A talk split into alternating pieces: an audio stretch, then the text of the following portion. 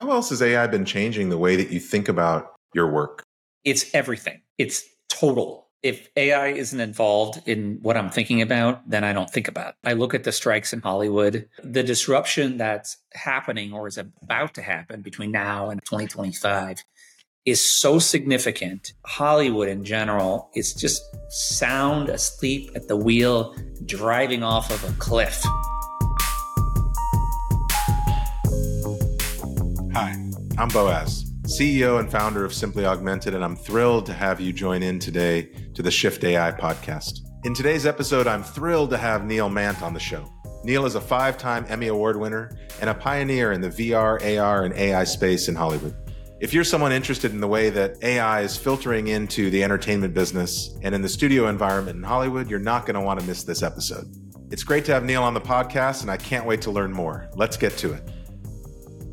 Neil, welcome to the Shift AI podcast. It's great to have you on. Thank you for having me. I am really, really excited to talk with you today. I uh, I got to be honest with you. I was looking at your background. I always like to start the show giving people a sense of of the kind of things that the guests have done. I, I usually read that back, and I mean, you are really, really interesting background. Five time Emmy winning producer. You've got thousands of episodes of network television, films. Uh, you're a Clio Award winner. I know that you've been early in augmented reality. Also, the stuff you're doing with Crime Door and in AI, I think is something that we're going to want to talk about. The first to produce the Super Bowl in VR, OJ Simpson criminal trial, and the list goes on. But there's a couple things about your background that I would love to hear about. And I was just really wondering about this. You had a former opening act for Run DMC. Can you tell us about that? Um, so 1984, I was living in Detroit and I, um,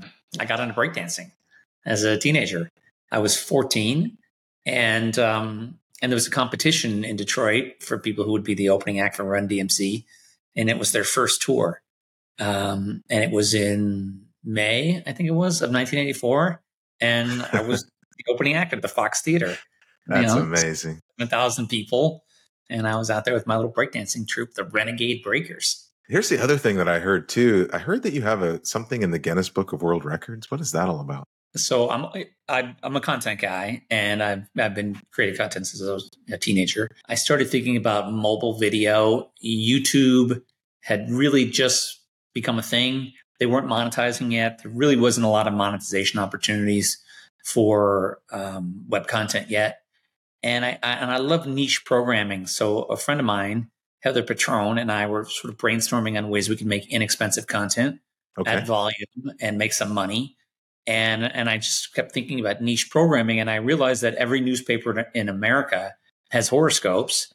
And so I went to NBC Universal, which owned a thing called iVillage at the time. That was kind of their their catch-all for NBC content. And um, they had bought recently astrology.com and they didn't have any video content of any kind. And so I went to them and I said, look, I think that we could do daily horoscopes and, um, and would you be interested in taking that content? And it'll be free. You don't have to pay anything. We'll just split it 50 50. You do the ad sales because you have the ad sales department. Yeah. we'll make the content. And, you know, what you don't think about is that the stars are predictable you know, right now you could go to the bookstore for the few bookstores that ex- exist, and you could buy a book, you know, of next year's horoscopes, yeah. and it would be all written. And so I said to Heather, let's just take a month and we'll rewrite them, but we'll write them with sort of a, a love angle. We'll call it love horoscopes, and it'll just be like two, three sentences. Hey, Aquarius, you know, moon's in retrograde, or you know, whatever uh, Hor- uh, Heather did all the horoscope work. I just did the deal and I put it together. Yeah. We set up a green screen in my studio. It was a studio in Hollywood and wrote a month's worth of them and, and shot them and edited them, put little graphics bookending it. And then went to astrology.com again and said, look, we did a month every day and we shot them in, I don't know, like three days. And they said, all right, let's do it. And so then we knocked out the whole year in about a month and a half. Oh, and wow. we did that. We did that for multiple years and with the with Guinness, you can go to them and you can create a new category if they don't have it. And so I said, you know, let's create one for most video horoscopes. And I think we did like 18,000 video oh horoscopes. God, and that's, that's, a ton. That's the record. And I, I think I have another one. I don't know if it, it was finalized, but I, I did a stunt in Times Square where I had a, a, a circus performer balance on a chair on a high wire for the entire day. And while it was happening, he was doing interviews on like Good Morning America and Telemundo and local news stations. And that's the longest someone balanced on a high wire on a chair. Wow, so, that's pretty cool. That's pretty wild. Well, I know I ran through that intro, but is there anything that I missed that you want to highlight too of some of the things that you've done? No, I mean, I mean, I guess the basic story about me is I've been a content person since I was a kid. I started as an actor in local commercials in Detroit when I was 10. I won the National College Emmy for a, a public access show I had as a teenager. I was interviewing rock stars in Detroit. Um, this was in the mid 80s, years before Wayne's World. It was like 1986, 87, yeah. 88. Um, remember that movie Almost Famous where that guy went on, yeah. the kid went on tour for like a month or a couple of weeks with a band? Yeah, totally. Well, with 50 bands. Um, teenager. And so I had a lot of fun. I mean, I'm, you know, shotgunning beers with Billy Idol. um, and more. So yeah, and then I just moved into you know news and television and creating shows. I'm just always kind of moving yeah. forward in Hollywood and, and just really doing what I want to do. You know, this show's about the future of work, but I like to understand where people are coming from and what their identity is related to work. And I always like to know what the what was your first job that you actually got paid? I think it was my first commercial. I mean, I, you know, I, I shoveled snow and I mowed lawns. Yeah. But I was, I, I, feel like I started those businesses. I mean, I was probably shoveling snow when I was like eight. My mom was like, get out there and make a buck. But when I was 10, I, I, I stumbled my way onto a movie set uh, for a TV movie in Detroit. And I just started yelling at people. I'm like, who's in charge here? Who's in charge? And it landed me with the producer, Alex Karras. And then he introduced me to the casting director. And then a few weeks later, I, I had a commercial when I was 10. So wow. that may have been the first 10 years old. 10 years old. Yeah. And by 11, I was commuting to New York City from Detroit alone. I'd fly to New Jersey to Newark. I'd take the bus in the Port Authority, walk down 42nd Street, which in 1980 was not a nice place. But my parents were from New York and they were obviously maniacs. Uh, to let me do such a thing. Tell me about your parents. I, was there production in your background? Were they in the business? How did you get into this so young? No, they. I mean, I got into it because I I always knew, always as a kid, that this is what I wanted to do. I wanted to be in entertainment and media and creating content. My, no, my mom was a nurse. Ended up teaching the Masters of Nursing program at University of Detroit, and my dad was um, head of personnel for a life insurance company. They had no interest or understanding of media in any way, which is interesting because as we sort of look at the story play out, not only have I had this long career in media, but I've been partners with my brother who's a producer and a director since 2000, I think 2001, and and he's a multi Emmy winner on his own. Um, and separate of my work with him together, he has a long, long background in sports. He worked for NBA, NFL. He's currently working at Major League Baseball. He's currently working for LIV Golf. Oh, and wow. my sister, who passed a couple of years ago, she went on to become a multi Emmy winner, and she was the executive producer of the ESPY Awards for a number of years. Man, it's so, in the family three kids out of Detroit with no background in media all went on to be fairly successful in media, which is that's odd. incredible. Yeah. Well, last time we, we were uh, in LA together last week and we were talking, and you were telling me about your background in VR, augmented reality, and now in AI. So, talk to me yeah. a little bit about some of the projects that you're working on now that are firing you up. It, it, first it started for me around 2010. I had seen the smartphone, I'd seen the internet, and each time I wasn't really a technical person. And I, I promised myself that when the next sort of iteration of the internet and of content was to come around, I would be there in the beginning. And so in 2010, 2011, I could feel what is now known as cord cutting, where people were leaving cable. And, and it just was getting harder and harder for me to sell a series. I'd make a sizzle reel or in a pitch deck, and the network executive would be like, oh, just one more thing. Let's change that one more time. And previously, I mean, in the early part of my career of selling TV shows, I could just walk in the room with an idea and and it was good. I mean, I'm a very good salesperson. I'm really good at pitching yeah. and I understand production very well and I can do things on a budget. So I was able to have success in that. And here suddenly 10, 11, I was like, this has changed dramatically. And so rather than just wait to be run over by a truck, I said, all right, I need to think differently. And so I was on high alert for whatever would become the next thing. And so in 2014, when Oculus was bought by Zuckerberg, I said, this is it, and I'm in. Yeah. And and I started making content in 2015 uh, in VR, and and I got some good clients because I learned spherical storytelling very fast, and my competitors were primarily tech people that didn't understand story. Sure. So I became the official company of IndyCar, college football playoff. I produced a Super Bowl in VR. Uh, did stuff for Coca Cola, Wendy's. I mean, I did a live news for Fox News and created some technology. And I was starting to use AI in that time period. You know, I was just thinking, how can I use AI? How can I be on the next frontier? And in 2019, I had really been trying to think about what what that would look like, and I realized that there was no home base as an app or even as a website for true crime content. And mm-hmm. true crime is the most consumed content globally by a mile. People think it's sports. It is not. 30% of a newscast, if it wants to be successful, needs to be negative crime stuff. Nobody on the planet needs an explanation as to what a murder or missing person is, whereas the NFL is not widely known globally. Virtually nobody in India knows what the NFL is.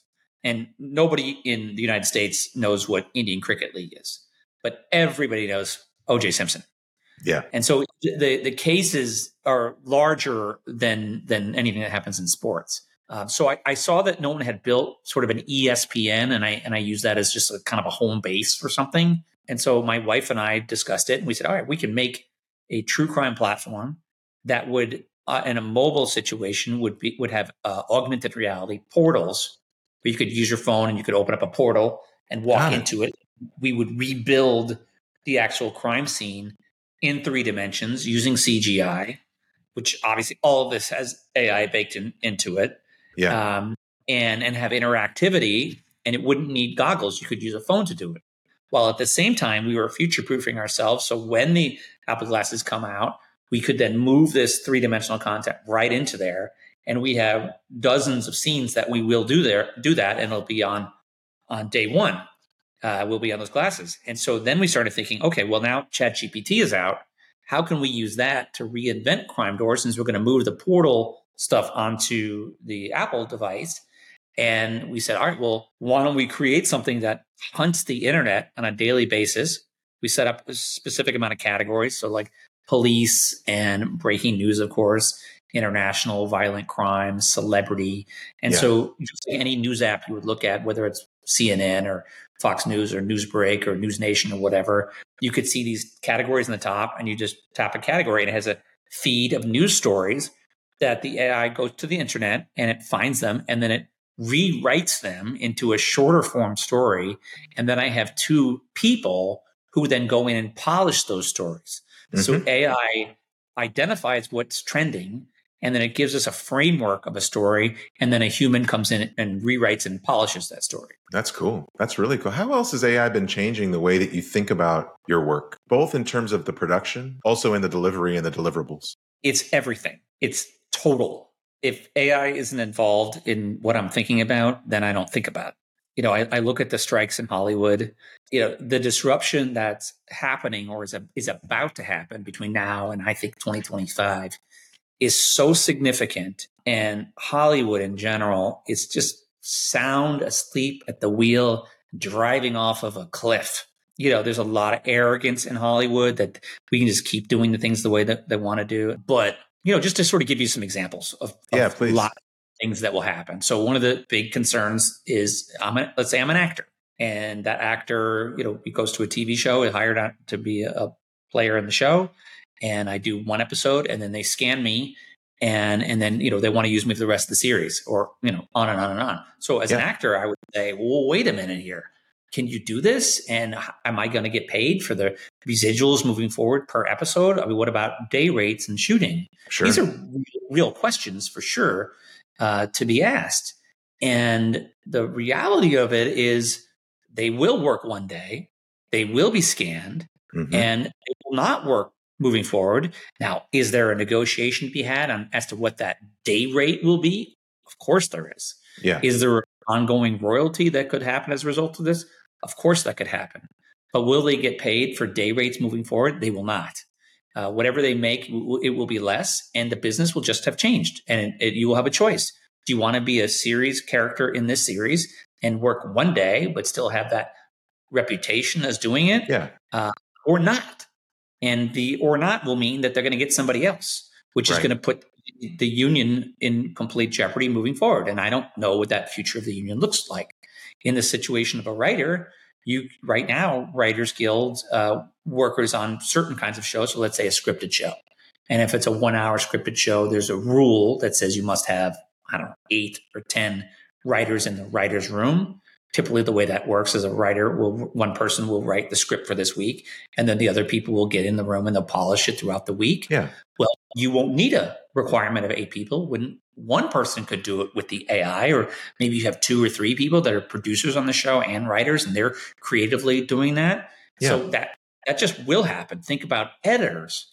You know, I produced a lot of reality shows in my career. Imagine if I'm producing a, a, a new version of a housewife type show. Okay. Uh, if I'm doing a housewife type show, I'm setting up GoPros in their houses. I got a camera crew of eight to 12 people, depending upon if it's, a, if it's a big shoot. I may shoot between all the footage, several thousand hours worth of content. To go through yeah. a thousand hours, it takes a thousand hours at least. And then to make notes and to trim it down. This is being done by people who are either editors or story producers who are probably not covered by unions in most of the reality space. Certainly the story producers are not. They are in fact actually editors slash writers and neither the Editors Guild nor the Writers Guild protects anybody in the reality business, which it, it's mm. its own thing that they've missed out on a monetizing with this group of people and or protecting them for over 20 years. The reality business has been going on for quite a while now. You could imagine a scenario where I take all housewife shows in every format ever created, put it into a computer, take my thousand hours of footage, put it into a computer, and just tell the program, duplicate the other shows and give me music, give me an edit, and make sure. it consistent with the other shows. And then one editor goes in there and polishes the actual cuts.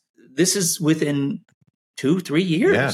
Well, what is your feeling about what's happening with the writer's strike right now? And what's your position on it? Do you have a position that, that you can share? It, it just feels like the, the conversation that's being had right now is something that computers are, are going to be able to do. And the executives probably know that. Well, first and foremost, not naming any names, but I can tell you that I don't think anybody in any of those rooms knows what they're talking about. I don't think they have, as it relates to AI, I think they have absolutely no concept. They have concepts of things, but no practical understanding of how it works or how it's done. Sure. Uh, for a number of reasons. One is it's so early, it's incredibly early. And a lot of this is theory. And I'm giving you theory as to what will happen, but I'm basing it on logic and the edited video I get in my Apple phone every day that's like, here's your memories of a, a trip where it edits it on its own.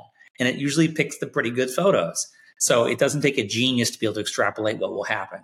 So in my mind, what I would think is again, these are real issues. And I think that at the end of the day, there will be disruption to the writers and to the actors and anybody who's represented in, in these guilds. I don't think there's any way to avoid it. I think business is business. Uh, these are companies that are going to make money. I think that as we saw from YouTube and TikTok and Instagram, there is a enormous group of creators globally who are ready to rock oh, and yeah. roll.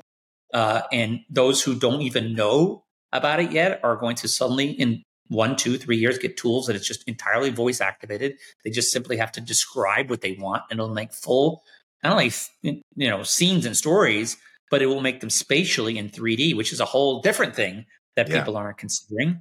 But I think what should happen like now and in the future strikes, which are inevitable, I would say separate these two ideas. I, I think you have AI and then everything else. And I think the everything else, there is common ground that could happen and you could get to a solution. And I think the AI should be punted. I would say they should hire, you know, make a blue ribbon panel with you and me on it and some other people who have actually yeah. touched AI and have made content and give them a six month period of time, all independent, to just sort of make recommendations. This is what's going to happen to yeah. content. This is this is real. It's a matter of fact that writers and actors you cannot get what you had. Just like IBM can't bring back the typewriter. It's just yeah. done over. And then after a six month period of time, then you come back to the table and finish the negotiation on the AI. And if they really want to yeah. make it stick, some of these recommendations should be required to adopt because the, you know there's there's just no winning on the creative side as it exists now but there's winning on the creative side of again the, the future like the youtubes of the world where everybody can be creators that yeah. writer who didn't have access to becoming a director well now that person can become a director the actor that couldn't get cast in a role can make the role and can make the content so I see a flood of new amazing content on the horizon, which is going to disrupt the studio system at a whole different level. So mm-hmm. they're all about to be find themselves in a whole pile of hurt and and they're not thinking about it the right way and how fast it's going to happen. I love the task force idea and I mean it, clearly the power dynamics in Hollywood are going to change. And I know you've been thinking a lot about that too. We had a discussion about uh, the power dynamics in Hollywood and studios in particular. And I know also that you are doing some online courses right now, which is a good segue to that project, which mm-hmm. is helping people understand what that ecosystem even looks like. Can you talk a little bit about that and kind of with the overall conceptual framework of, of the AI and, and all that's happening right now? So, uh, first of all, I, I love to help. I feel and and my brother and my sister, uh, big helpers. It it's it benefits everyone else's success is my success in some way through either karma. I mean, so many things have happened to me that have been great in my life, and I have no doubt it's some karma because I'm good. I don't lie. I help people, and and there's just been a limitation as to how much I could do throughout my career, even though I've mentored hundreds and employed many many thousands in my career I wanted to eventually get to a point where I had done enough, where I have a much enough of a diverse background where I could share in a course that would be basically here's how to make it in the entertainment business from how to enter into it, how to think about all the niche, niche things, whether it's what kind of corporation do you set up? Are you a loan out? Are you an LLC? Are you raising capital? Are you a C Corp, S Corp? To how do I pitch? How do I ideate? What materials do I need to get in the room? How do I get in that room? How do I turn a no into a yes? Mm-hmm. And so mm-hmm. it's this very big project. It's about 130 videos that are short form from three to 15 minutes. And it's about 13 hours of content, I think, now. Wow. It's pretty comprehensive. And if you, if you thought of a college course and a semester of college, when you really break down the, you took out like the students asking questions and back and forth, the teacher is probably talking for about 13 hours in a semester. Mm-hmm. And, and so this is really equivalent to a, a college course in that sense. But from the people who have taken it so far, they've said it was a college degree for them. Baked within this course is a, a large section that talks about what's next, which is first and foremost AI.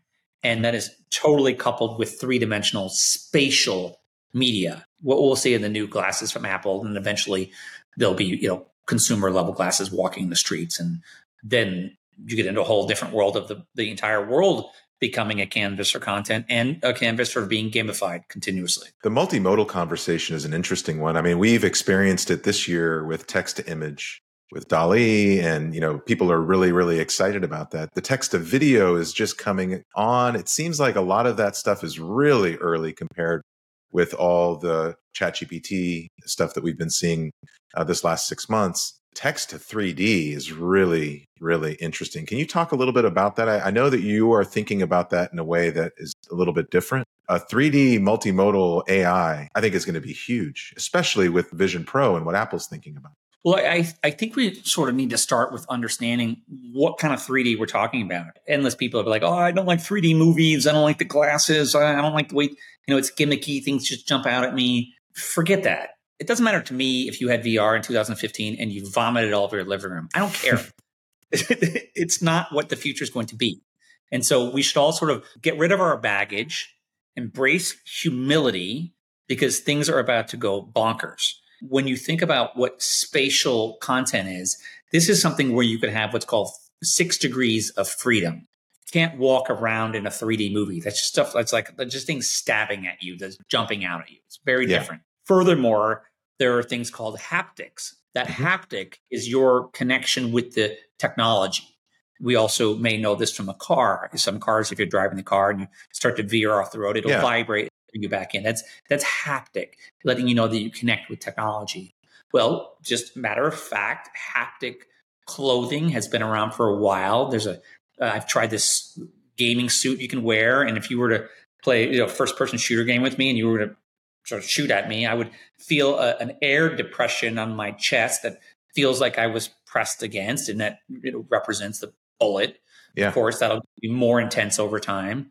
Gloves. So in in a spatial existence where I'm wearing the Apple glasses and this new three dimensional spatial FaceTime, which is coming soon, you could essentially hug somebody from across the world and have the sense of them being present in your space wow. and persistently anchored in your space. Those are key words persistent and presence.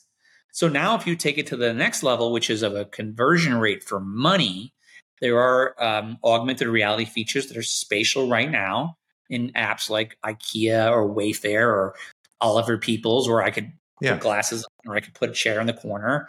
And it's something of the effect of I'm 45% more likely to buy that chair if I had it in my living room and I experienced it. When you see something and you experience it in your space three dimensionally, your brain activates a different process, which results in understanding.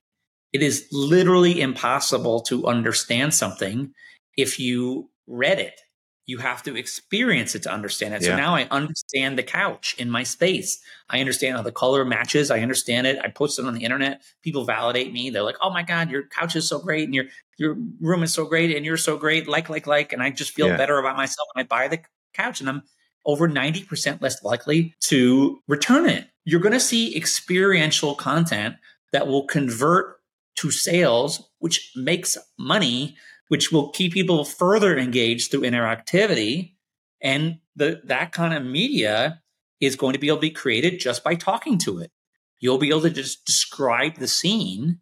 And we're already at that place now where, as you pointed out, you can do it two dimensionally by texting uh, yeah. on, on your computer, or we all believe in voice. I could just use voice that's already here. And so you're going to see all kinds of new creators. And this is what's going to disrupt Hollywood at a whole different level because there's people sitting in their basement eating Cheetos right now that are going to gravitate to this when it becomes easy to use. So there are all these global creators that don't know they're about to become superstars tomorrow or in six months or a year or two years and will be able to create feature films and television series just by oh, yeah. verbalizing creativity. I think the creation of scenes with AI is going to be something that we always knew that that took a lot of labor. And it was really hard yeah. to do. Think about all the people in Unity and Unreal spending a lot of time in those programs, right? Being yeah. able to text and voice to 3D and instantly create environments that you can occupy with your friends or it becomes a backdrop to your movie. We're going to see that all day long. I'm, I'm positive of it. Of course. It just it it logically makes sense and we we don't have to make a big leap because the primers already exist. They're all already there. There's a a uh, a version of Seinfeld and a very pixelated animated version that an AI is creating 24 7. Are you familiar with this? Yeah, I've heard about this. Yeah. yeah and tell, tell, the audience a little bit about it. I, I, don't think a lot of people know about this. There, and it's not the only one, but, and this is a couple of years old now. This is not based on Chat GPT. This has been around for a minute, maybe maybe a year and a half, two years old. I'm not sure. It's generating its own sitcom. It's very pixelated, and you see the characters, and they are basically going through the process of every 30 minutes. It creates a show 24 seven. That will become better animation soon, and and it will be photorealistic uh, in video soon mm-hmm. after that, and then it'll become spatial in it in a different form. And, and spatial content is not going to eliminate the two dimensional content. We'll still have movies, we'll still have television shows, just like we still have radio and we still have theater. Um, but it will it will evolve and it will be its own thing very very soon. That's exciting. Well, you touched on this before. You said that you've been a mentor to a lot of folks over the years. Who was a mentor to you?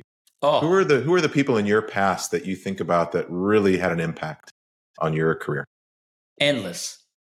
I mean, I've sought out mentors since I was a kid. There's just so many people many in the television space. There's a guy who's a president of WME IMG, Mark Shapiro. He and I connected when his career was rocketing, and he is super smart and super creative and has just been so inspiring to me and he's been a mentor even though we're, we're really the same age the same network espn steve bornstein who ran the network back then uh, also a a major influence and a supporter of mine over the years. I, I, often go for people who aren't in media, that names you wouldn't know.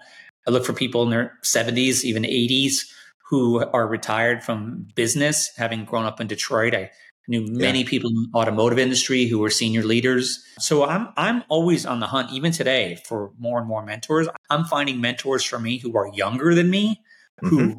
think of things differently than I do. Uh, so the, the education process, the mentorship process is total for me. So as you look into the future, what do you think what are you seeing out there as the emerging technology that you're the most excited about? Next 5 to 10 years. Well, it's AI. I mean, it's 100% it's AI. But for me, I think about what the AI will do and how it will be utilized. So let's let's think about in in the real world because I'm I've always been fascinated with augmented reality and I think about well how will that actually play out? And let's yeah. again stay in the logical world. So we are going to move to a scenario where we're wearing glasses and I don't care who says they're not, they're wrong. You you already have augmented reality devices where we all have earpods or earbuds and, or a cable thing that's augmenting your reality. Mm-hmm. If I had told people, I told you 25 years ago that you'd walk around with your face down all the time, your neck bent over, not talking to people, you would have said I was crazy. Well, yep. that's where we are. We will move away from that. It will seem comically old school when we move to AR glasses or contact lenses. Mojo Vision, by example, oh, yeah. contact lenses and has for many years. And so when we move to uh, wearables that are vision based, we will move to be upright again. And that will be a whole different experience that humanity hasn't had in many, many years. We will be more social because obviously we will be able to learn more about people instantaneously. The lenses on the outside of the glasses will, of course, recognize your face and your LinkedIn profile, your Facebook profile, or whatever app that I choose to activate on my lenses uh, will scan your face. Obviously, we believe in facial recognition, right? And it, it won't be a situation where you just put the glasses on and you'll see nonsense everywhere. That won't happen. It will be app based, just like the phone is, the phone, the TV, nothing just happens. You have to select something. And so it'll just change the company that's there. But this stuff will take place in the real world. And so this now brings up another uh, process and thought that I that is always on my mind that I've been working on, which is intellectual property rights in a 3D situation. Hmm, and, tell me more about that. Well, I mean, let's let's let's go from a social perspective first. So you and I, we had let's say the other day we were hanging out, right? We took that photo of each other. Mm-hmm. Yeah, we take a photo. We took a photo, right? Yeah, the group. Mm-hmm. Okay, so let's say I took a photo of the two of us, and and I'm like, oh, wow, we look great. I'm going to post this right now. And then I get distracted. And five years from now, I'm in the Serengeti on a safari and my daily photo reminders pop up and it shows the photo and it, it will ask me two things right away because I'm like, I'm ready to post this now. I forgot. So yeah. that was a life miss. I better fix it today. Gotta have it on my social media. And it will ask me, it'll say, Do you want to tag? And do you want to tag the location? And mm-hmm. do you want to tag everybody that was in the group? provided we're connected on Facebook or whatever yeah. platform I'm putting it on. Well, even though I'm in it five years later in a foreign country, it knows who was a part of that and knows where it took place. It doesn't say, do you want to tag the Serengeti? Which right. means that underlying information still exists at that restaurant. And so go ahead three, four, five, six, seven years, whatever, when we're wearing glasses and it's it's all come together and I activate Facebook and I walk into that restaurant. I say populate friends the photo would exist there because my camera today has two lenses on it. This yep. is a, taking a three dimensional image. The artificial intelligence predictive can guess what the background is. So we will exist there spatially, and I could walk around, I could see it.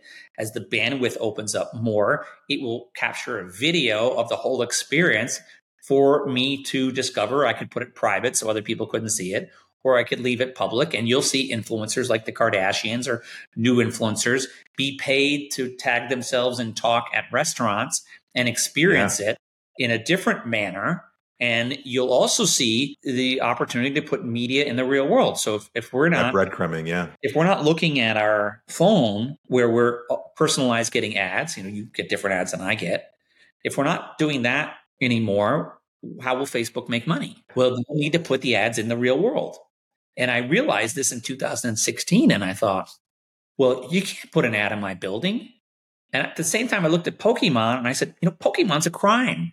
There has never been a moment in the history of time when you could walk onto someone's private property and set up a for profit business and not tell the property owner, much less give them an insurance certificate. But that's yeah. exactly the business model of Pokemon. And they have been litigated, they have lost. They have a form on their website that you can fill out to remove the Pokemon. But it's in a situation now where you are forced to find a way to opt out. Like email in the beginning was all spam. They're essentially spamming the real world, but monetizing people. And so mm-hmm. that that's going to end. And I'm hoping to be the guy who puts it to an end. And so if you could have Pokemon on a property, not only could you have Grand Theft Auto on a property, and then you can have security guards shooting people because they look like they're playing some kind of first person shooter game. Yeah. But you could put an ad on the building and if it's if you and I are mm. seeing different ads all the time now, well then the world could be covered with limitless ads individually sold to hit, you know, each one of us separately. So yeah. now you have a building's intellectual property rights that haven't been accounted for. And real estate is a slow business to to adjust to these things. So for since 2017, 16, I've been talking to property owners and saying, you know, there's a, a way that you will be able to soon monetize but in the interim, you should be protecting your assets from violation before it becomes the norm. And, you know, you get in front of some judge with a lawsuit in 2028 and you say, you know, there's this asset on my building that's talking to people on the street and selling them drugs or other yeah. things that's fusing the public and collecting money and data. And, you know, real estate, it's, its fundamental value is based on a single word, which is trust. There's never been a moment in the history of time where someone bought a piece of property and looked around and said, Oh my God, this is the worst neighborhood in the world. I hope it gets worse. That's not what you think. And just like we may uh, go into a neighborhood now, and if it was dirty or it had graffiti, you know, we may be concerned with the neighborhood in some capacity. And yeah. if the world is covered in digital misleading graffiti, that could drop the value of real estate assets immediately. So, what are you and, coaching uh, real estate property owners on? Well, I'm, I'm, I'm basically a guy who's like that someone in the '80s that went around and uh, and went to people who own property and said, "Look, there's a future coming, mm-hmm. and in that future, uh, people are going to need to have cell phones and they're going to need places to put cell towers. Let me be your representative to uh, be there when that happens." And so I've been working with property owners to organize and get their rights in a position so that they can monetize where they can get rid of the violators. That company is called Digital Rights Management. I have a website called drm.la. People can sign up to get protected. It costs no money. And again, this is this is micro transactions, but yeah. at volume, Instagram will make a fortune, or anyone who's collecting those rights, which hopefully yep. where I'm paying, hmm. and I will create an environment where these transactions can take place. That's fascinating. So before I forget, will you let people know in the audience how to get into the courses that you're putting out there? Yeah. So my name is Neil Mandt, N E I L M A N D T. And my website is neilmandt.com. And that's where you get access to my content. All right. I'm going to end the show with a question that I end all shows with. And if you're going to describe the future of work, the future of entertainment in two words, what would those two words be? And then you can elaborate. That's a good question. Two words. I'm an optimist. Let's just start with that. Okay. There are people who would say destructive disruption. I don't think that way. I say big opportunity. Big opportunity. Okay. Tell me more. Because it will give people tools to do things that are superpowers, things that would have cost in, in the entertainment business, would have cost a lot of money and require a lot of manpower to create something that a single individual can just talk into a program and create something that would have cost a fortune and had all kinds of other situations involved. We'd have to get locations and, and equipment and all these things. The biggest of biggest of biggest opportunities is what AI is going to bring to the table. I love it. Big opportunity. Neil, it was so fun having you on the show. Thank you for taking the time. Really a pleasure. It's been so much fun. I really appreciate you having me on the show. Okay, that's a wrap. It was really great to have Neil on the podcast today. His experience in AR, VR, and AI and the way that Hollywood works was really interesting. If you want to learn more about Neil, please follow him on LinkedIn and Twitter, and you can go to neilmandt.com to download his coursework and learn more about the way he thinks about Hollywood and the entertainment business. I continue to be amazed by the guests that we've had on the show, and I'm super excited about the interviews that we have in the future. As always, the Shift AI podcast is brought to you by Simply Augmented, and the theme music is by Dave Angel.